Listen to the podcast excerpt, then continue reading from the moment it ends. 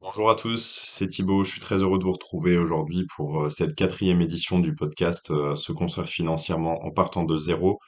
Euh, podcast donc en direct de Wellington en Nouvelle-Zélande. Je fais une très belle journée et aujourd'hui je vais vous parler d'achat-revente.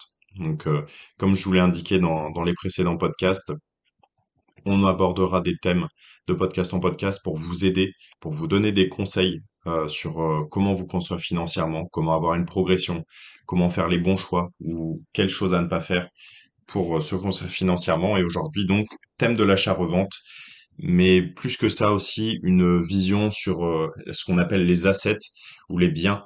Donc, pour vraiment avoir une, vision plutôt complète sur au niveau financier. Petit rappel euh, au début de ce podcast pour vous renvoyer vers le, ceux qui ont été faits précédemment.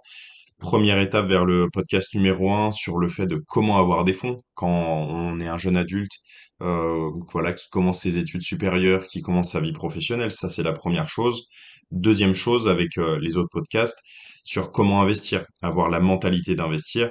Et ça, ça va être même si on part de, euh, de zéro. Donc, euh, première chose que je vais vous indiquer dans, dans ce podcast achat-revente, ça va être quelque chose de, de plutôt euh, psychologique, de plutôt euh, voilà intellectuel, c'est d'avoir la bonne mentalité, de penser et d'avoir la mentalité investissement. Si vous vous contentez voilà de travailler et, euh, et de, de pas penser à la gestion de votre argent, c'était notamment la gestion de l'argent le point du podcast précédent, mais là c'est un niveau supérieur c'est qu'on ne se contente pas seulement de travailler et donc d'avoir une récompense en argent, mais on va essayer de générer des pourcentages euh, et de gérer des investissements avec cet argent-là. Et un des moyens euh, d'investir son argent, un des moyens d'avoir un retour sur investissement plus important avec son argent, ça va être de faire de l'achat-revente. Cet achat-revente, c'est un flux qu'on appelle variable, donc c'est euh, un flux exceptionnel parce que c'est pas quelque chose de mensuel ou euh, semestriel ou même d'hebdomadaire. Ça va être voilà un achat ici, une revente là, peut-être euh, attendre tant de semaines, tant de jours. Donc c'est un, flux variable ou exceptionnel. Je vous renvoie pour ça, euh, pour la gestion des flux, vers le podcast numéro 2 et vers les podcasts précédents. Une chose qui est à connaître, euh, que je souhaite mentionner dans ce podcast-là, ça va être euh, une chose nommée l'échelle ou la pyramide de l'argent. La pyramide de l'argent, je le vois, on peut la décomposer en deux parties. Une première pyramide, on va avoir les quantités. Les quantités, donc on va avoir une base très large avec beaucoup de quantités et moins de quantités en haut. Ça va être les produits qu'on peut vendre. Des produits qu'on trouve en grande quantité ou des produits qu'on trouve en peu de quantité. Et à cette pyramide-là, je rattache une pyramide inversée de l'autre côté, ou tout simplement pour les produits en grande quantité, on va avoir moins de prix, moins de bénéfices, un prix moins important, moins de retour sur investissement. Et pour les produits en quantité moins importante, on va avoir un prix plus important, mais aussi parfois un bénéfice plus important. C'est ce qu'il faut euh, toujours garder en tête quand on va faire de l'achat-revente, c'est ces types de produits-là. On a des produits qu'on va devoir en- vendre en grande quantité pour avoir le même bénéfice qu'un seul produit qui va être certes plus cher, mais sur lequel on va avoir plus de bénéfices. Donc ça, c'est la première chose, c'est la première base de, ce point de l'achat-revente, cette pyramide de l'argent. Et de cette pyramide, on va tirer une sorte de, de, de gestion de budget. Une gestion de budget, ça va commencer par, on va commencer par définir son budget dès le début. Euh, lorsqu'on va avoir créé un début de patrimoine, un début de, somme, on va ensuite commencer à l'investir, mais on va investir combien? Est-ce que c'est moins de 100 euros? Est-ce que c'est une fourchette entre 100 et 500 euros? Est-ce que c'est 500 à 1000 ou est-ce que c'est au-dessus de 1000? À partir de cette base-là, on va choisir le type de produit et choisir le, euh, cadre de le, le scale, on va dire, du produit qu'on va sur lequel on va se baser. Est-ce que si c'est sur moins de 100 euros, on va devoir en vendre un certain nombre pour réussir à sortir du bénéfice? Pourtant, si on va euh, se placer sur du produit entre 500 et 1000, on va tout de suite pouvoir dégager un bénéfice plus important avec un seul produit. Donc cette gestion de budget-là et cette définition de budget-là, elle va être bien sûr à corréler et à lier avec votre gestion de risque. Est-ce que vous pouvez vous permettre de perdre ou d'attendre avec telle somme investie? Pareil que ce soit 100 ou 1000 euros. Le principe de, euh, de cet investissement, c'est plus on investit, plus on va viser un bénéfice important. Parce que le risque est plus important dans cette situation. En effet, on immobilise plus, on risque de perdre plus aussi. Si c'est un produit, par exemple, qui est périssable, donc euh, je vais prendre l'exemple tout simplement euh, du- d'une nourriture. Prenons l'exemple d'une nourriture périssable. Si vous décidez d'acheter telle chose, mais que vous attendez trop longtemps avant de la revendre, et que la valeur n'est plus la même ou qu'elle est égale à zéro parce que euh, le produit est détruit, donc vous avez immobilisé en plus vous avez perdu cette somme. Donc il faut être très vigilant par rapport à, ce principe-là. Plus j'investis, plus je dois avoir de bénéfices, car la, la situation est plus risquée. Gardez bien ça à l'esprit quand vous faites quelque chose. Est-ce que ça vaut le coup d'investir 1000 euros pour en ressortir 10, 20, 15, 50? Ou est-ce que c'est plutôt raisonnable d'acheter 4 fois 250 euros, mais de sortir avec 50 euros? Ça va être ce- cet équilibre qu'on va viser.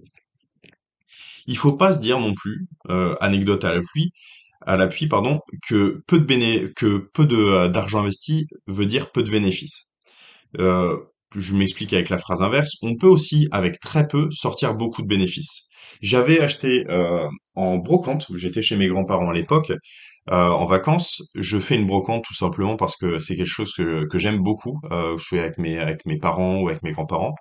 Et euh, j'identifie une montre, une montre assez ancienne, que j'avais déjà vu sur Internet, que je connaissais, un modèle que je connaissais, d'une marque française, la marque Lip. Et en fait, c'était une dame qui vraiment ne savait pas ce que valait la montre et qui valait chacune de ces, qui vendait pardon chacune de ces montres à 2 euros, 2 euros l'unité. Donc j'ai sauté sur l'occasion, euh, j'achète la, la montre à 2 euros. Donc on a peu d'efforts. 2 euros, c'est vraiment euh, c'est le, le prix d'un café. On se on se prive d'un café et on peut se payer ce- cette cette montre-là, cette opportunité-là. Donc j'immobilise mes 2 euros. Je vais viser maintenant euh, un bénéfice avec ça. Cependant, la montre euh, était une montre à quartz, la montre ne marchait pas. Donc j'ai dû remettre une pile. C'est 5 euros d'investi en plus, donc 7 euros total. Un petit peu de nettoyage, du baume, euh, du baume tout simplement hydratant sur le bracelet en cuir. Je poste avec des bonnes photos sur le bon coin. Et boum, en deux semaines, la montre est vendue à 60 euros. Donc c'est un pourcentage énorme de, de bénéfices. Pourtant, la valeur, certes, dégagée n'est que, de 50 euros. Mais si on remet euh, cette plus-value par rapport à la valeur investie au départ, on est sur quelque chose de vraiment très conséquent. Et c'est au départ ce qu'on va chercher à, identifier. On va chercher à avoir un, investissement euh, raisonnable et à essayer de dégager le plus de valeur euh, derrière. Je vais euh, ajouter quelque chose par rapport à ça. Cet investissement-là et ce bénéfice-là, j'ai pu le faire parce que j'avais investi avant. J'avais investi dans quoi? J'avais investi dans des outils et j'avais investi dans mes connaissances. Outils qui m'ont permis premièrement de démonter la montre et de changer la pile moi-même. Donc j'ai pas fait appel à un bijoutier pour changer la pile, ce qui m'a permis de limiter les frais. Et ensuite dans mes connaissances. C'est grâce à mes connaissances que j'ai pu identifier que cette montre-là, allait valoir tant la revente et que ça valait le coup. J'ai pu aussi identifier que je pouvais faire la réparation ou qu'elle était réparable. Donc c'est vraiment cette mentalité-là que vous allez devoir euh, que vous allez devoir vraiment identifier chez vous. Donc aussi le fait que investir dans des outils au départ va vous permettre de faire des investissements et des bénéfices plus tard. Donc essayez de voir dans votre domaine de compétences si vous avez des investissements à faire dans des livres ou autres qui vont vous permettre de faire ce type de, de points. Prochain point, c'est celui des brocantes justement dont je parlais, ou des antiques, des euh, tout simplement des sites de seconde main, de Leboncoin et de Vinted en France. Euh, ces sites-là vont vous permettre de développer vos, euh, vos connaissances. Si vous avez par exemple une connaissance dans euh, un certain domaine, ça va être, vous allez être spécialisé dans, que sais-je, dans les, les maillots de foot. Vous allez être spécialisé dans les sacs à main. Vous allez être spécialisé dans, dans telle marque de luxe ou dans telle marque de tout simplement de produits de jeux vidéo. Vous allez avoir une certaine connaissance. Concentrez-vous sur ça. Concentrez-vous sur la plus-value que vous allez euh, euh, apporter et sur euh, les opportunités que vous allez pouvoir repérer, sur le fait de repérer la bonne affaire. Vraiment arpenter ces sites-là, rechercher sur Vinted, rechercher ch- sur Le Bon Coin, faire les brocantes et identifier les moments où vous pouvez négocier. vous allez avoir certaines fois où c'est votre négociation qui va vous permettre de faire un profit. Euh, aussi, le fait de travailler dans votre domaine de passion va vous permettre d'auto-alimenter vos connaissances. Vous allez avoir une base de connaissances et le fait d'avoir vendu un produit, deux produits, trois produits, d'avoir acheté, d'avoir revendu, va vous permettre d'augmenter vos connaissances et d'augmenter votre, euh, votre statut, j'ai envie de dire, au niveau de l'achat-revente. Ça, ça va vous aider de manière générale à développer une mentalité de croissance. Euh, et en plus, dans un domaine que vous aimez, parce que essayez de trouver dans, dans le domaine de votre passion, c'est d'acheter et de revendre parce que vous allez aimer ça et en plus vous allez avoir un profit. Donc c'est vraiment donnant donnant, gagnant gagnant. Dernier point sur euh, l'achat-revente, ça va être des petites actions personnelles qui vont vous permettre d'avoir une grosse plus-value. Je faisais la, référence euh, du nettoyage que j'ai pu faire sur, euh, sur cette montre LIP, sur cette montre à 2 euros revendue 60 c'est qu'une simple action de, mon côté, donc un simple nettoyage du cuir et un changement de pile, a fait que j'ai pu vraiment escalader au palier du dessus. Et après, ces 60 euros, ces 60 euros-là, j'ai pu les investir dans une autre montre. Ce que j'ai fait, qui m'ont ensuite permis de passer à la montre suivante, etc., etc. C'est vraiment un escalier. Donc, faites euh, et identifiez ces actions personnelles qui vont vous permettre d'aller au palier suivant. Je reprends l'exemple de Vinted vous avez des vêtements, vous avez identifié des vêtements en, euh, en ou sur une autre plateforme qui, s'ils sont nettoyés, s'ils sont repassés, s'ils sont bien pris en photo, peuvent vraiment avoir une, marge dégagée beaucoup plus importante. Des fois, on a des personnes qui, se foutent complètement de comment ils mettent en page ou comment ils mettent en vente leurs produits. Moi, j'ai, j'ai pu faire des choses aussi simples que ça, où j'ai acheté et revendu une montre ou des vêtements tout simplement en mettant une meilleure photo, j'ai pu dégager des sommes vraiment conséquentes de ça.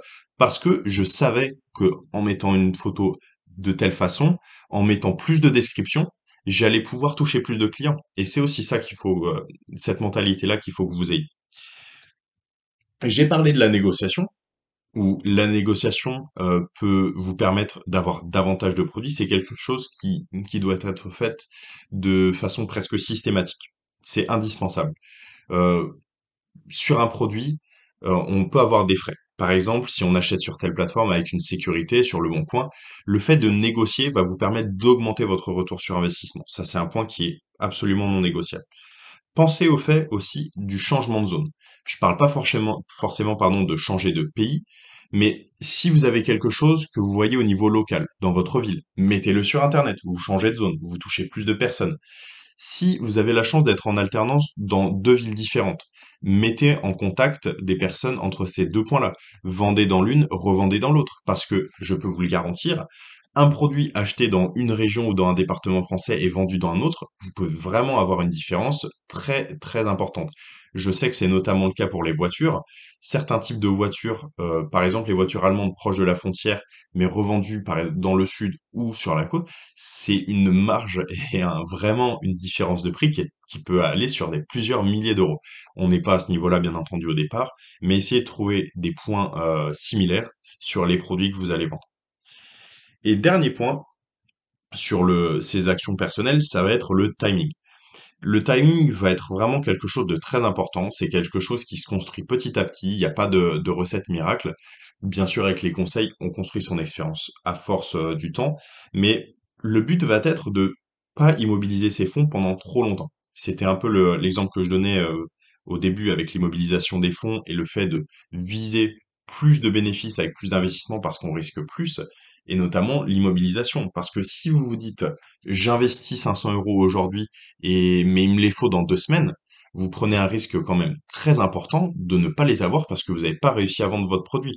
D'où le fait de se concentrer sur des produits qui vont se vendre rapidement, que les gens connaissent, et donc où on ne risque pas une immobilisation longue. Parce que là, c'est là que ça va vous causer du stress, et c'est avant tout ce qu'on cherche à éviter sur l'achat-revente. C'est tiens, j'ai du stress parce que j'ai immobilisé telle somme, mais j'en ai besoin, donc je vais vendre à perte ou je vais diminuer mon prix, donc je vais diminuer ma marge et des fois même vendre en négatif.